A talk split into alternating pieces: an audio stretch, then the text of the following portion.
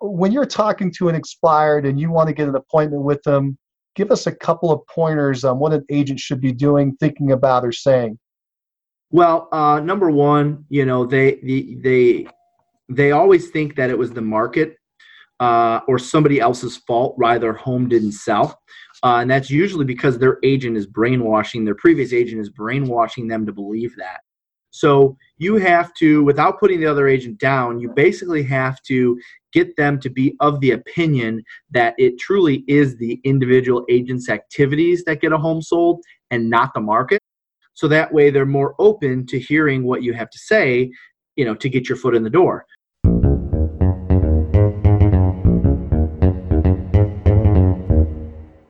Mastermind Agent is proud to present Success Calls. Top real estate agents from across North America reveal their success secrets, strategies, and systems in up-close and personal interviews. You can find all the calls at www.mastermindagent.com. Hi, I'm Mike Cerrone with Mastermind Agent, and welcome to Success Calls. This month's top agent is Jeff Glover with Keller Williams in Detroit, Michigan. Welcome to the call, Jeff. Hey, thanks for having me on, Mike. Hey, Jeff, it's great to have you here. I'm so excited to talk to you today.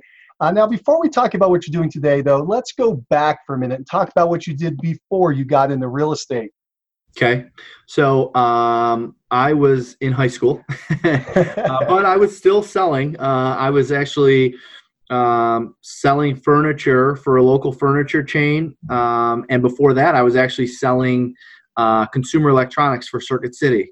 So I was actually one of the top 2 or 3 in the state of Michigan and top 200 in the whole country as a junior in high school. And, wow. So, yeah. So from there, I went on to sell furniture because I actually wanted to go sell cars because that was like the most expensive thing you could sell. And none of the car dealerships would hire me because, you know, they're all full-time, you know, they're not going to hire a kid from high school. So I went and found a furniture chain, you know, nearby, and I sold furniture my senior year and then the first, 2 or 3 years after that while I was just starting in the real estate business. Wow. So you knew that you had an aptitude for sales early on. How early did you start selling things? So, the earliest you can get employed in the state of Michigan is 15 years old, like 15 years and 3 months or something like that. So as soon as I was able to work, I got a job at Circuit City, and I thought I was signing up just to kind of be a cashier or whatever.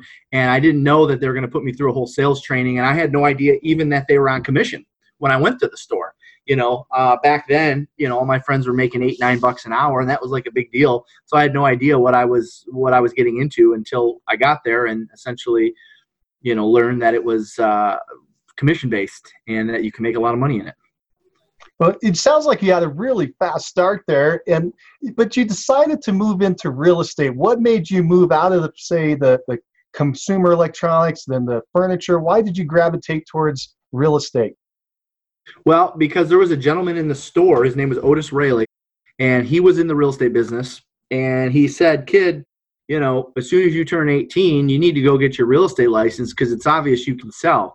And at the time, I was number 2 or number 3 in the store also there and was still in high school. And as soon as I turned 18, I just figured, hey, what's the most expensive thing you can sell? I enjoy selling. I was doing a good amount of sales. And I think I made my senior year of high school, I was making like 60 grand, 65 grand. So, and that was only on like 18 or 19 hours a week because there's a limit of how many hours you can work. So I just, as soon as I turned 18, went and got my license based on someone's advice in the store. That's great. Let's talk about that first year in real estate. What happened? Did you have a fast start, slow start? So I started I actually say fast and slow, and I'll explain. My first day on the job with the real estate license was, call it June of 2003. And my first closing was January of 2004.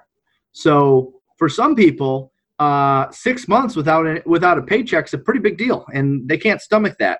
Now, I was still selling furniture kind of on the side, even though I did make real estate my full-time thing.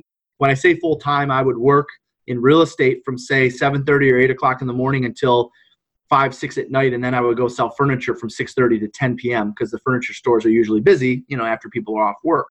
So I would do that whenever I didn't have appointments. And I started off slow in terms of my first closing wasn't for 6 months, but I remember it was sometime around August or September. I attended a half-day session. It was actually a Floyd Wickman session, and I signed up for their what they now, I don't know if it still is in existence today, but it's famously known as Sweat Hogs, and then they call it the SMART program. It had just went from Sweat Hogs to the SMART program, and I had signed up for that, and that was like a 6-week thing, you know, where every Monday I had to drive a half hour or an hour and show up to this class and so forth. And my first month of doing that, I took 10 listings. And it was really because, you know, somebody just finally handed me a book of scripts and said, here, kid, follow these and you'll be just fine. So here I was going to regular real estate company training, learning how to do open houses and contracts and all this. And it wasn't until I got my hands on this book of scripts to where I finally took off. And the first month I had my hands on those scripts, I took 10 listings. So taking 10 listings in a month within 3 or 4 months of getting into business, I would say is a fast start. But again, from the time I started till the time I got my first closing check was not a fast start. Sure. So you took 10 listings there in September or so a couple months in. And then it took a little while to get them under contract. And then by 6 months in, you start to have that fruit starts to come back of the trees that you planted. Yep. And it sounds like you went right at listings right off the bat at an early age. How old were you then? Were you still 18, 19 years old? I had just turned 19. 19, living in an apartment, no experience selling real estate, obviously. And I went for listings because in this half-day seminar, again, when you're new, you're like a sponge, right? In this half-day seminar, they just basically talked about all the benefits of being a strong listing agent and how that, you know, is better for you later in life and gives you more time back and more income. And, you know, this whole idea of controlling the inventory, you know, seemed appealing to me. First, a quick word from our sponsor, RealGTV, Real Estate Agent Lead Generation Television. Need more referrals? Get a free script and simple 3-part plan used by a top agent to receive and close 74 referral transactions in 1 year. Just go to freereferralscript.com. That's freereferralscript.com. Now, back to the show. Let's talk about what happened next. So the next full year, that January through December, what kind of things happened in your real estate career?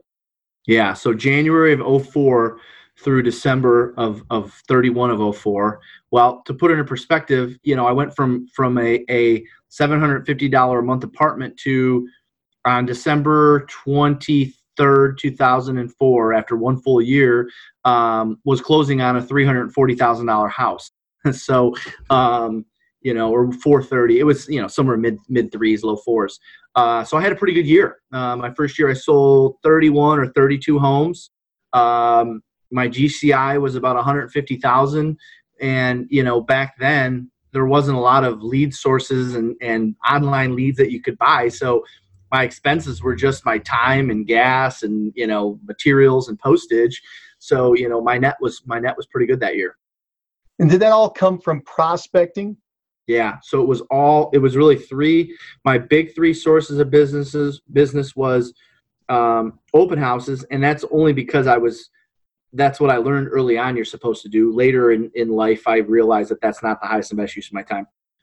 But prospecting expireds and prospecting for sale by owners over the phone and at the door.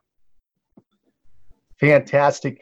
Mm-hmm. Now, you were doing this over the phone and at the door for both the expireds and the FSBOs? Yeah, I had a very simple rule. And that was, you know, somewhere along the lines I had learned or was told or maybe came up with it on my own. I don't remember. That I need to be out on an appointment every single day, or at least just one. And I had a penalty to myself. If I wasn't on an appointment, then I would go door knocking. So basically I had in my schedule, you know, like a block, say from 4 to 6, or maybe it was 5 to 6:30, somewhere in there. where I was supposed to be on an appointment. And if I didn't have an appointment to go on, as kind of a penalty to myself, because I'd rather be on an appointment than door knock. But that would force me to go door knock if I didn't have an appointment. So that was basically my rule. If I wasn't on an appointment, I was out door knocking. Because I was suited up every day and ready for an appointment, right? I was mentally, I'm going to go see someone and talk to them about real estate today. That's how I basically approached each day. So if I didn't have an appointment, I felt obligated to still go get in front of people. Wow, that's fantastic. And we're going to come back to some of the things that you've learned to do with these for sale by owners and expired, some scripting and things like that. But let's keep on the timeline of your story because it gets pretty interesting here. So you had a great first full year. Yeah. What happened the second year? So the second year I did something that not a lot of people do. I took a step back and I got into management. I started the year as a salesperson, and sometime around the spring, and maybe it was earlier in the year, but anyway, sometime around the spring, I made the decision to get into real estate office management. I wanted to learn how to recruit. I wanted to learn how to train. I wanted to learn how to retain. Basically, I wanted to learn how to run a real estate company. And part of that was, you know, a lot of my friends were going to college, and I had made the decision to stay back and do community college. And a lot of them were going to college for business management. Well, my thought process was, why don't I, you know, learn how to run a real estate business, and that will be my training instead of going to a four-year university, even though the intention was always to go and finish school. I never actually did finish. I got up to like an associate's, which of course is nothing nowadays. My intention was always to go back to school to become, to be equipped to manage a business.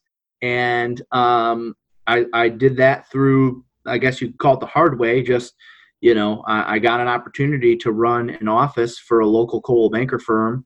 And, you know, they took a chance on me when I was 20 years old and, you know, built that office up after a couple of years. And that led to some other things, which I'm sure we'll get into. Very nice. So you went into management. You said you were 20. So you're very early 20s. You're now managing an office. Yeah. So I got a couple questions for you before we move on. First of all, you were taking these listings at 19 years old. Now you're managing people at 20. How did you get people to trust you and follow you at such a young age?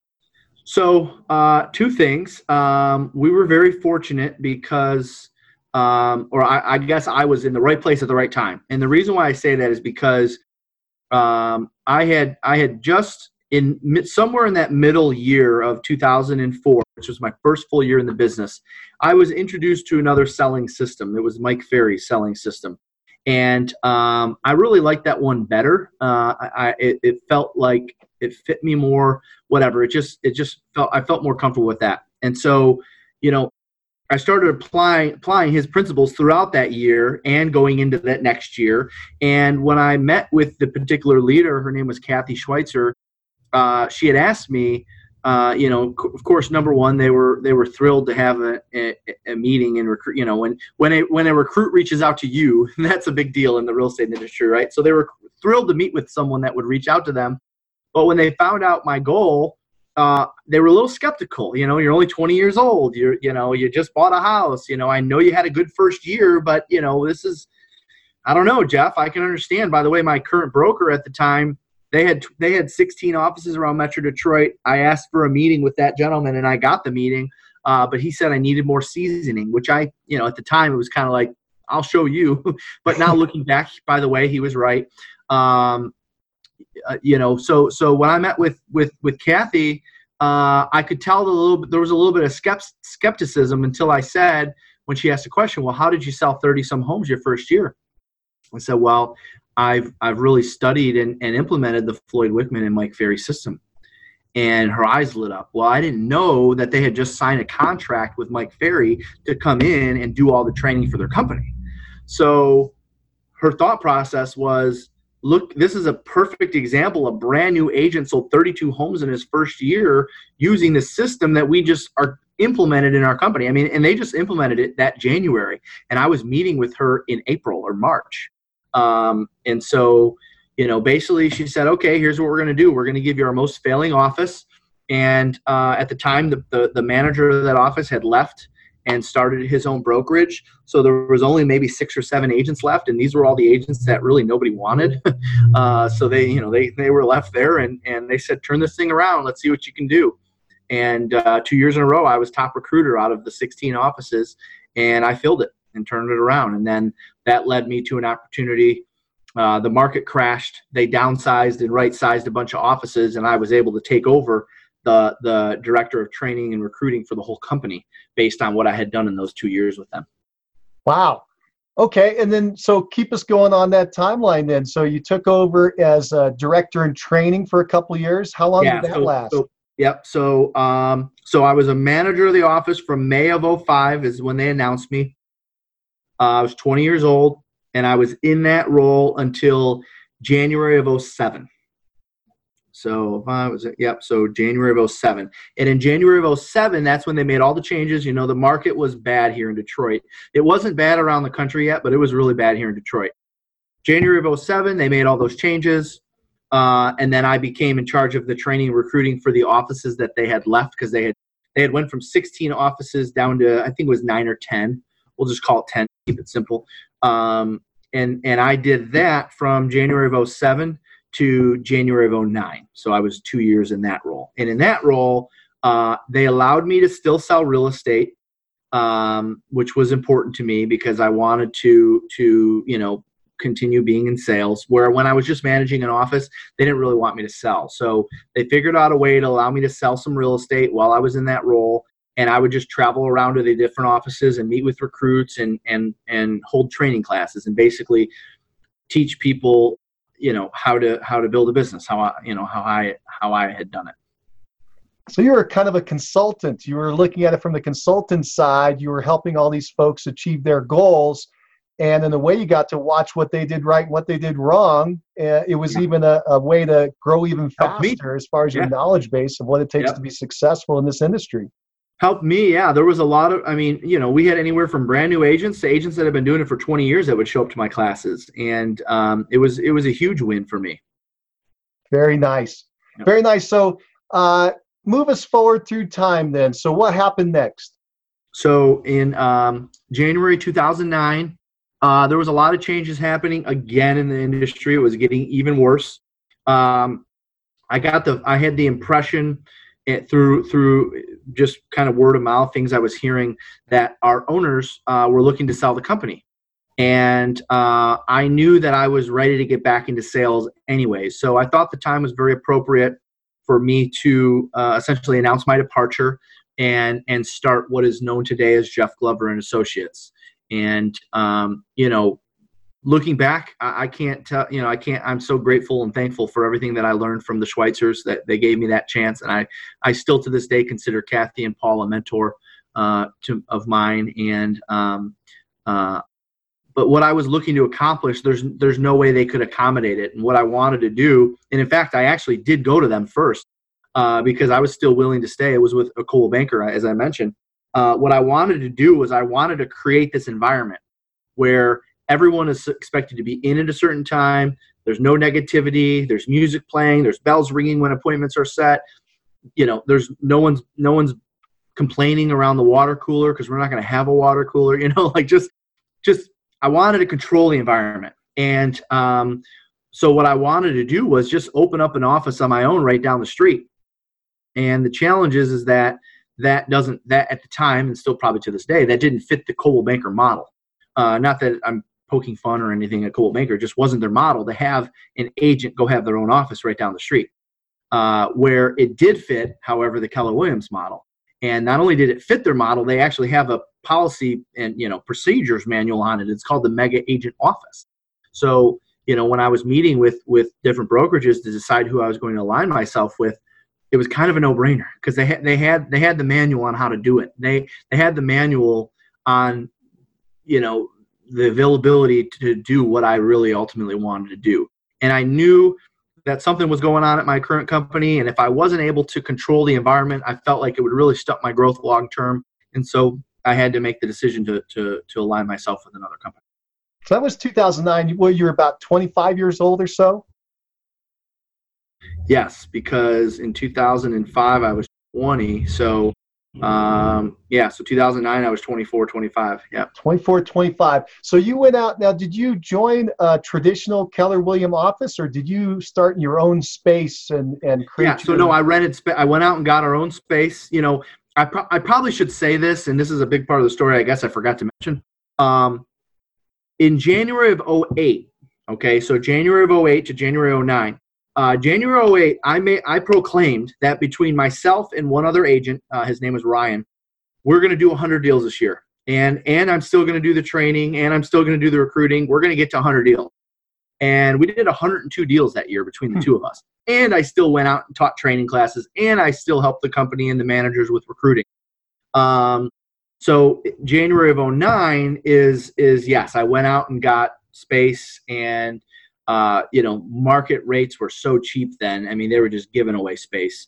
I'm actually in my exact office from that. It's been remodeled now, but you know, yeah, I've been, you know, went out and got space right from the get-go. It wasn't like go to KW and work out of their market centers. I was very passionate about recreating a real estate office environment. This is no dig against anyone, even Keller Williams. I really think the environments of most real estate companies are very comparable. And I didn't care what franchise it was in terms of that piece.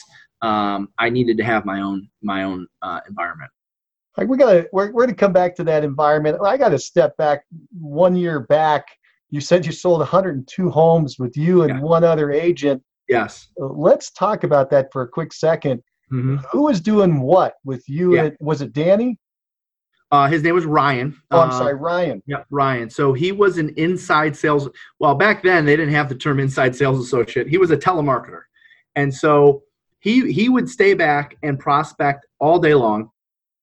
You know, I say all day long, he would prospect mainly from 10 in the morning until 8 at night. That was his schedule. And I was responsible for doing the prospecting from 8 to 10, but I was also responsible for the administration. I was also responsible for the appointments and everything else. You know, so he stayed back and did some prospecting and did a lot of it.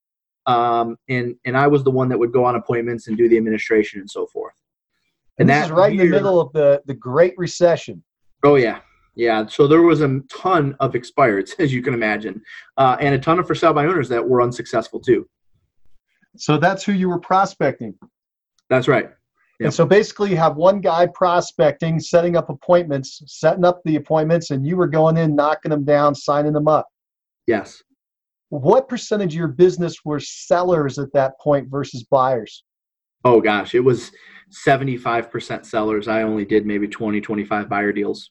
So you were majorly focused on the seller side, and in the prospecting. I had to be from the time standpoint. You know, I didn't have an assistant until really the end of 2008. You know, so I couldn't do buyers. You know, we finally added an assistant, and her role was half of her time was spent showing homes and work with buyers, and half of it was spent. You know, doing administration, doing paperwork, but that wasn't really until like October, November of 2008. So, you know, for the most part, you know, it was just me and him the whole year. It was incredibly productive and very exciting. And so from that, you must have felt you had a strong model that you could take into your new environment when you went out on your own to create this new office space. You had a plan, a business plan in mind of how you could actually create some production. Yes. Yeah. And that was because essentially looking around the office and seeing what the productive agents were doing and what the non-productive agents were doing. And I felt that if I could create an environment that was conducive to productivity, it would draw people to it. It would cause people to say, I want to go work with that guy, or I want to go work in that office. So tell us about that next year, 2009-ish, when you went out with the Keller Williams, I think you said the mega agent model. And how did you develop that? Was it a centralized model where you were going to generate all the leads and hand them out? Was it where you were going to bring anybody in who wanted to come in? How did you create this team? So it was basically an office where agents would be attracted by the training and the coaching and the accountability and the structure. So those were kind of like the four pillars: training, coaching, accountability, and structure. And we were looking for agents that wanted that. We weren't looking for agents that wanted just to work leads or wanted to have their hand out. In fact, we didn't buy any leads or anything like that until, we were probably closer to 200 and 250 transactions a year. So you didn't come work for us or with us because you wanted leads. You came to work for us because you wanted structure, training, and accountability. Now, a quick word from our sponsor, RealGTV, Real Estate Agent Lead Generation Television, where top agents reveal exactly how they create consistent flows of home buyer and home seller leads into their practices every month. Need more leads? Hit the pause button right now. Open Google and search RealGTV. That's REALG.TV. Now, back to the show. How long did you run under that model? What amount of time elapsed before you started buying leads from the outside? I would say 2.5 years. Basically, we did 102 deals in 2008. We did 159 deals or 54, somewhere in there, in 2009. Then we went to 200 in 2010. So right in 2011, when we were doing about 250 transactions is when I made my first investment or my first spend in advertising, and that was with Zillow. Wow, way back then. Very good. So about and that was, by the way, our GCI was just over $1 million. I waited until our GCI was just over $1 million before we spent any money. How many people were on the team at that point? So we had maybe 8 agents, and everyone was being taught how to prospect, door knock, hold open houses successfully. Everyone was taught how to go out and generate their own business. That is, by the way, still to this day, that is a big piece of our business today. Everyone comes in and is taught how to lead generate first before they ever go out on an appointment, even if they've been in the business 10, 15 years. So it sounds to me as though everyone in your organization is taught how to be a salesperson in the classic sense, and in the Mike Ferry method of being a salesperson, you're trained that way. Mm-hmm. And then these leads that come in from Zillow, they're easy, they're cake. Yep. Yeah. No, we And that's the thing. I give credit to a lot of people. I mean, once obviously you spent a few years here with Keller Williams, I learned obviously Gary Keller's methods, right? So, I jokingly say what's known as the Jeff Glover sales system today, which we've duplicated and we've put out on DVDs and it's out there. I say jokingly from the stage, it's like if Mike Ferry and Gary Keller had a baby. And I say, don't visualize this because it's not a good visualization. If the two of them had a baby, that would be me. Because it's really a combination of that, obviously, plus sprinkled in with things that I've learned from Floyd early on as well. Very nice. Well, let's do this. Let's fast forward to today and bring everybody up to where you are now. So last year, how many homes did you and your team sell? Just under 1,000. I think the number was right around 970, 969, somewhere around there. Wow. Do you recall what the sales volume was? Right around 200 million. 200 million. Nice job. And do you know what your average sales price is? It looks like it's just under 200,000. Sound about 200,000. Right? Yep, about 200,000. Okay. 210, 220. Yep. And then and my understanding is that you've got about 40% buyers, 60% sellers. That sound about right? We're still predominantly sellers, about 60% seller business and about 40% buyer business. Very nice. And then over your career, how many homes do you think you've sold? Oh gosh. Well, I know it's over $1 billion in real estate because we've done 200 million now for the past 3 years and have been anywhere between 50 million and 150 million for the last 7 or 8, I guess. So it's over $1 billion in real estate.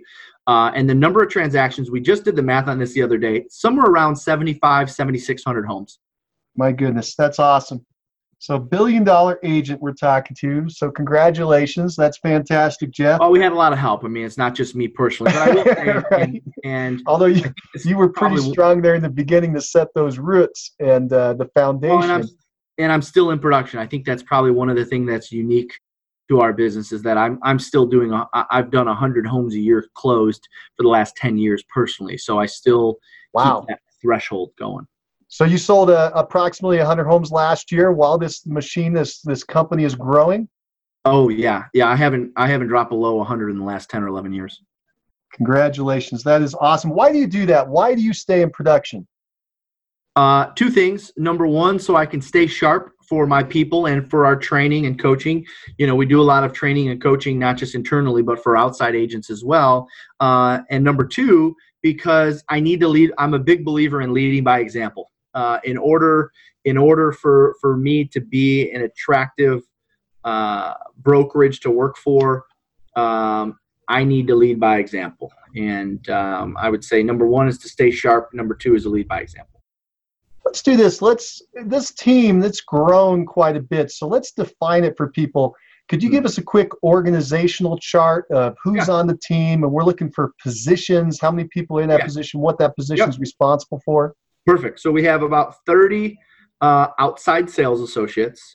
And what we consider outside sales associates, most agents would consider those, you know, listing and buyer's agents. They just do both. We don't have specialized departments. Everyone does both.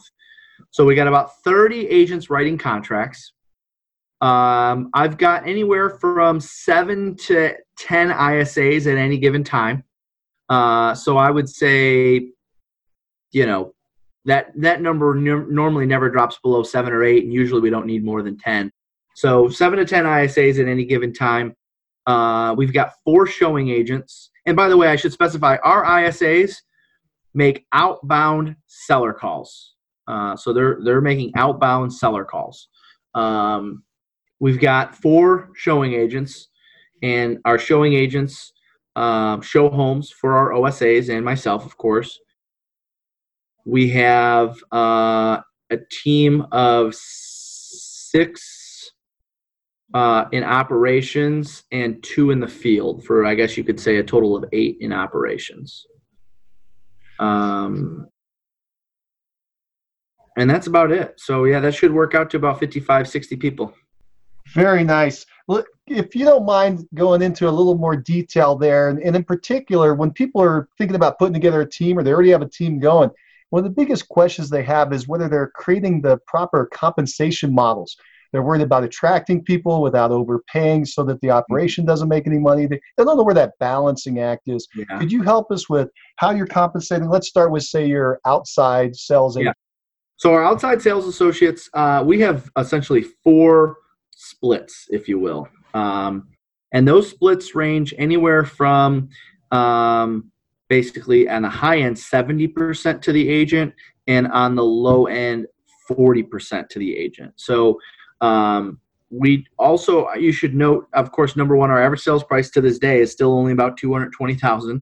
So I think people get hung up on splits, and they really have to take into consideration cost of living, average sales price, you know, cost of a lead, and so forth. That varies by market. All right. So our agents, they're broken down into 4 categories. They get 40% on a company generated seller. So we had to do some advertising or ISA, you know, set an appointment. They get 40% on a company-generated seller. They get 50% on a company-generated buyer, you know, a Zillow lead or something like that. They get 60% on a self-generated seller. So they prospected, they held an open house, they door knocked, they called their sphere of influence, they did something to generate business from their sphere. And 70% on a self-generated buyer. You know, so that would be, again, open house, something they did to generate the business on their own. And, you know, I should also note that we don't do any transaction management for our associates. You know, a lot of teams with doing 1,000 units, they'd have an administrative team of 12 to 15 people. That's one of the ways we keep our operational costs down. And at the same time, I also think it's one of the reasons why our agents have a higher written to close business ratio than most teams, because they're involved in the inspection issues, appraisal issues, and so forth. Now, of course, you could also argue, well, that could be holding them back. And we do have a program for our agents once they get up to 50 units closed. If they wanted to hire an assistant, we help them with that. Wow. Now, that's really interesting. I was listening to you on the splits, and some people may think that you're not paying a lot. I actually think you are paying more than I typically hear. Yeah. But you threw in this idea of transaction management where the agents are handling that their own transaction management. And now that makes sense why your compensation's where it's at. Yeah. So I usually really get, I wouldn't necessarily call it criticized, but I usually get kind of this puzzled look like, you're paying a good amount. Why you offer a lot and you're paying a lot? Why are you paying so much? And again, that's a big part of it. Our average sales price is lower than most, and we're not offering transaction management as one of our services. Yeah, that makes it a little clearer at that point. Tell us about the inside sales agents. How are you compensating them? So the inside sales agents, we just recently changed it, and we had it one particular way for probably 10 years. So I'll tell you what we changed it to and why we changed it. So we changed it to a $1,000 base and $250 per listing taken. And then there's a listing taken bonus. Once they exceed 5 listings taken, they get a bonus of $100 per listing above and beyond 5 listings taken. Is that in a time period like per month, or is that over a year? Per month. Sorry. Yep. Per month. Okay. Yep. So we used to have it to where they got $2,000 a month and 10% of the commission when the transaction closed. And what we found is that, especially for a lot of these guys and gals that are in that role to become an OSA on the team, they're not thinking about what's happening 3 months from now or 6 months from now. So they're not as excited about that. But when there's an immediate check from a listing taken, now it's not immediate, they get paid every 2 weeks like any other employee, but there's an immediate impact from a listing taken, they're more excited and they put in more effort to take listings. And so we found that we pay more up front, of course, but on the back end, we're not paying the same amount on the back end, and they're more excited because they're getting paid up front. They did their job. It's not their job to sell the listing. And so, so far, we made that change. By the way, the old plan we had in place for 8 or 9 years, maybe 10 years. So we just made that change this year. How about and thank you for walking us down that. How about the showing agent? What's going on there with their compensation? So the showing agents, they get a company car, they get a gas allowance. Basically, they get a monthly value from the company of about $1,000. We give them money for their cell phones and stuff. So yeah, it works out to about $1,000 a month. We'll just call it $1,000 base, even though it's really a car plus a gas allowance, cell phone allowance. And then they get 20% of the GCI from the transaction. And that's paid out of the agent's side, which is another reason why we pay the agents more on buyers than we do sellers, because we want to encourage them to use showing agents. And in order to encourage them to use showing agents, there has to be enough revenue in order to pay a showing agent. Let's clarify that real quick. The 20%. That's of the total GCI that comes in before any splits, correct? That's right. That's how it's calculated? That's right, yeah. But it's coming from the buyer agent side or your outside agent side. Yeah. So in other words, if they self-generate a buyer, the company is never getting less than 30, but they're going from a 70 down to, what is that, 50? Yeah, my math's bad. That's right. They're going from a 70 down to 50 on that transaction, which is still very healthy for them, and it gives them a reason to leverage. Yes, where if they were at 50 across the board, it wouldn't work, because then at 30%, they're going to have this mindset of I'll just work it myself, or I'm not working with buyers, or whatever. We're really, you got to have this fine balance of making it profitable and a good ROI in their time. For people on your team now, so this comes together. Give us an idea of what the typical outside sales agent is earning on average, or maybe the low and high of their income that they can make. Yeah, so we put out a stat, I think it was last year or the year before, and that was basically something to the effect of 80% of the agents that have been on our team 24 months or more are making 6 figures. And that was kind of like a recruiting promotion we put out there. And it's still probably pretty close to that. I mean, maybe it's dropped down to 70 as we've grown, but for the most part, 75%, we'll call it, of our agents are making at least $100,000 or more if they've been with us for at least 2 years or more. And that makes sense. How about the inside sales agents? How are they doing? Yeah. So the inside sales agents, on the old plan, they made a little bit more money. They had a higher base, but remember they had to get paid more so on the back end. So that never really works out to more than $2,000 or $3,000 a month. Still to this day, it's about $2,000 to $3,000 a month, right? Because it's $250 per listing taken plus their $1,000, and we expect them to take 4 or 5 listings a month from their efforts. So they're not usually in that role though for more than 6 months, because the ISA role is what we put agents through before they become OSAs. Aha. And then just showing agents, what is their compensation coming out to as far as income per month or per year? So we've had a showing agent make $100,000 in a year. That happened one time, and that was in 2015. Since then, most of our showing agents make anywhere from, say, $35,000 a year on the low end to $75,000 on the high end. One more question there. You made it sound like there's a hierarchy that people would start as let's say an inside sales agent for six months or so, get trained, and then they move into outside. Is that correct? That is correct. Yeah. Everyone who starts with our firm, depending on their level of experience, we put them into an ISA program for a minimum of 30 days, a maximum of 6 months, depending on their experience and how much business they were already bringing in at their previous brokerage. So you're going right back to your roots where everyone needs to be trained in sales and Absolutely. Be a really good salesperson, have scripts and dialogues, know what to say, and then they can move out to working more generically. Exactly. Very nice. Thank you for walking us through that. I really appreciate that. No problem. Let me ask you this. You said that in the old days, expireds was a big part of your business and FSBOs. Is that still a large percentage of your business? It is. It's still our, it's still our number two. This year it might be number three, but it's either our number two or number three source of business. So yeah, it's for years and years, it was number one. But then we got into mass marketing. Then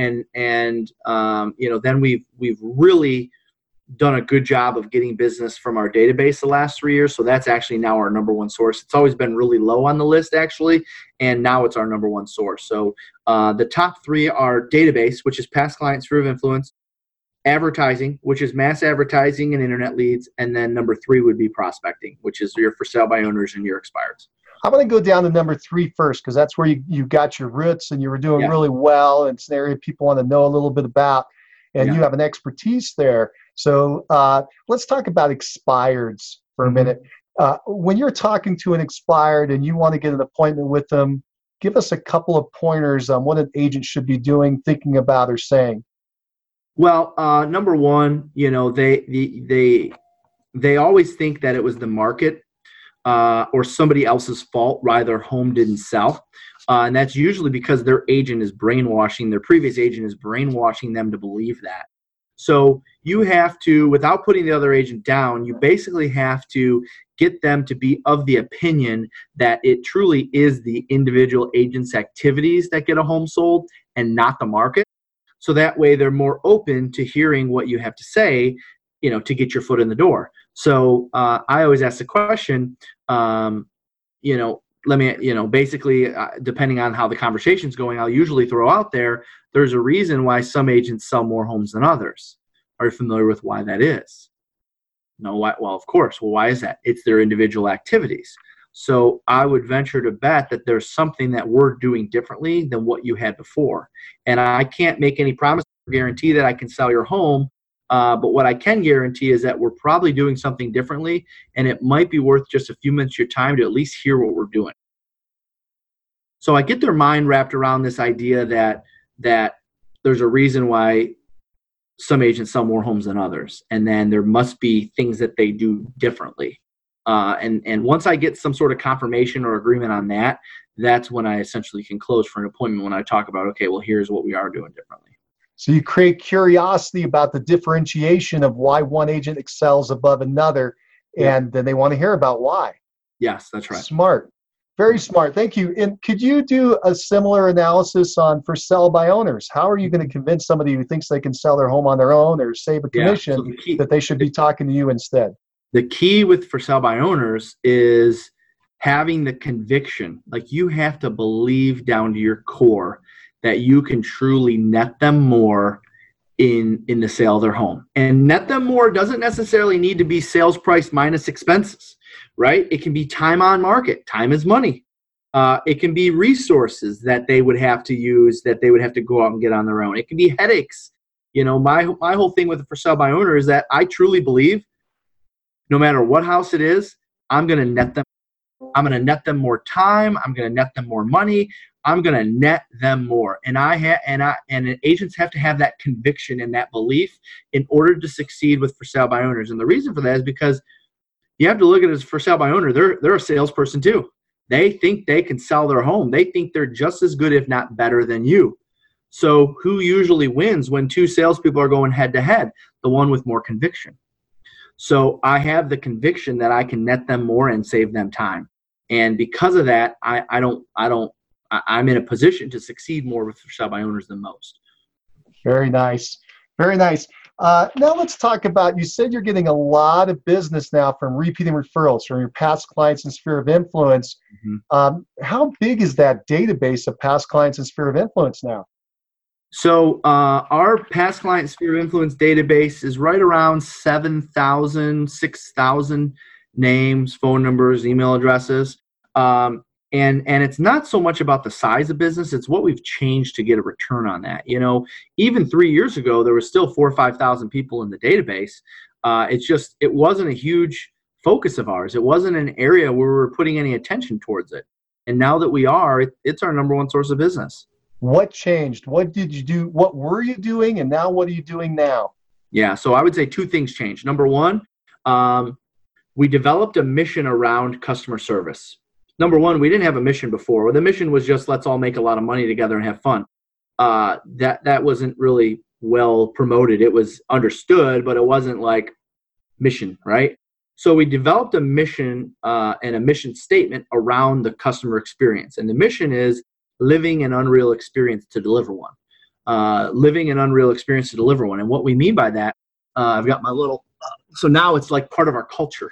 Live unreal, right? So our agents are, you know, our whole idea is you live an unreal life on this earth with your family, at the office, at home, with your friends. So that way the experience with your clients is a better one.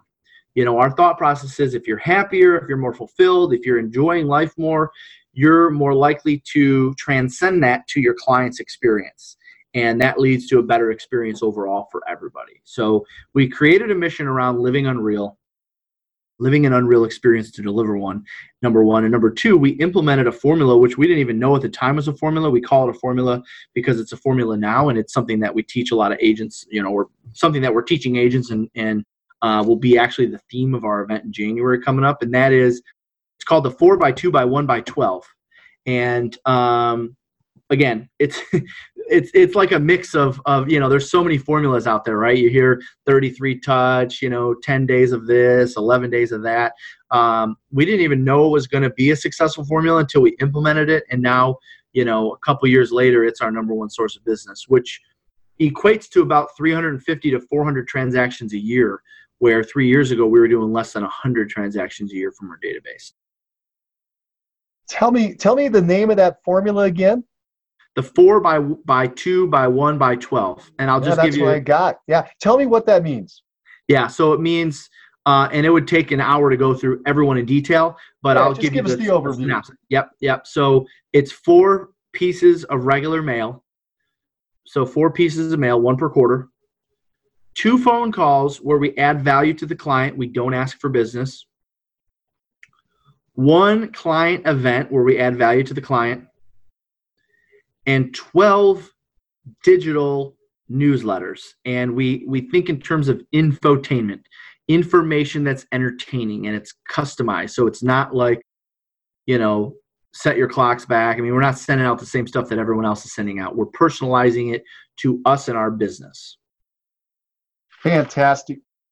Jeff, this has been great, and thank you for opening that up for us. A couple more quick questions. Now, people have been listening. You got all these people running around now. 50 people, and you've got some new expenses, and things seem a little wild and crazy. And so the question people might have is, are you profitable? Yeah. So yes, and then no, and then yes, and then no, and then yes. So we've gone through, it's interesting, as the business has grown, the size of the business and the GCI has gotten bigger, but the profit percentages have shrunk. And so we're now at a point where we're looking at bringing that back up while still growing the GCI. So I think it's probably something that a lot of businesses go through during their growth phase. We got, 4 or 5 years ago, I was at 35% profit margin, which was great on a business that was generating a couple $1 million in GCI. But then we hit 5-6 million in GCI, and that went as low as 10%. And so our goal for this year is to end up somewhere around 20%, and we never want to drop below 20 again. And so we'll probably end up 17-18% this year and try to get to 20 next year and just keep it there. Thank you. Thank you for sharing. That gives people some targets. I appreciate that.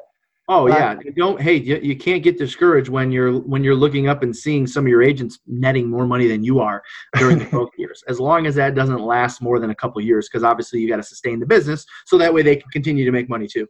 And it's right, worth it, because you're putting in probably twice the time as anybody else in the business. Jeff, what drives you? Honestly, the biggest thing for me is there's one thing I can't stand about this industry, and that is that nobody tells agents the truth about what it takes to succeed in this business. I mean, there's very few people that actually tell them the truth.